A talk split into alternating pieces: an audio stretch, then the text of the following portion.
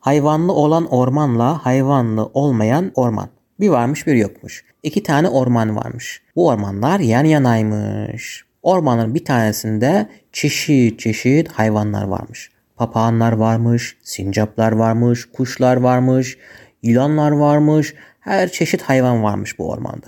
Ama diğer ormanda hiç hayvan yokmuş. İçerisinde hayvan olmayan orman çok gürültülü bir ormanmış. O yüzden hiçbir hayvan orada kalmaya dayanamıyormuş. Neden acaba orası çok gürültülüymüş? Çünkü ormanın hemen yanında bir tane çok gürültülü bir fabrika varmış. Bu fabrika çok gürültü yapıyormuş, duman çıkarıyormuş, her tarafta kirlilik yapıyormuş. Öyle olunca bütün hayvanlar o ormandan kaçmışlar. Hayvanlı olmayan orman şikayet etmiş diğer ormana. Demiş ki aman tanrım benim ormanımın içerisinde hiç ama hiç hayvan yok. Sadece ağaçlar var ve bitkiler var. Bu ağaçlar bile çok rahatsız artık bu gürültüden ve bu kirlilikten.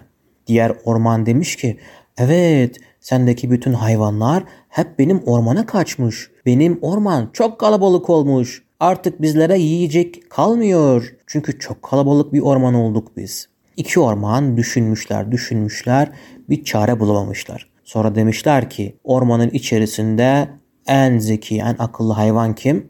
Tabii ki baykuş. Baykuş'a danışmışlar. İki orman. Demişler ki baykuş kardeş bizim burada büyük bir tane fabrika var. Bu fabrika her tarafı kirletiyor ve gürültü yapıyor. O yüzden bütün hayvanlar kaçıyor ormandan. Ne yapalım acaba diye sormuşlar. Baykuş düşünmüş, taşınmış. Demiş ki ben bunun çözümünü bulurum. Hadi gidelim rüzgarla ve bulutla konuşalım. Gitmişler rüzgarla ve bulutla konuşmuşlar.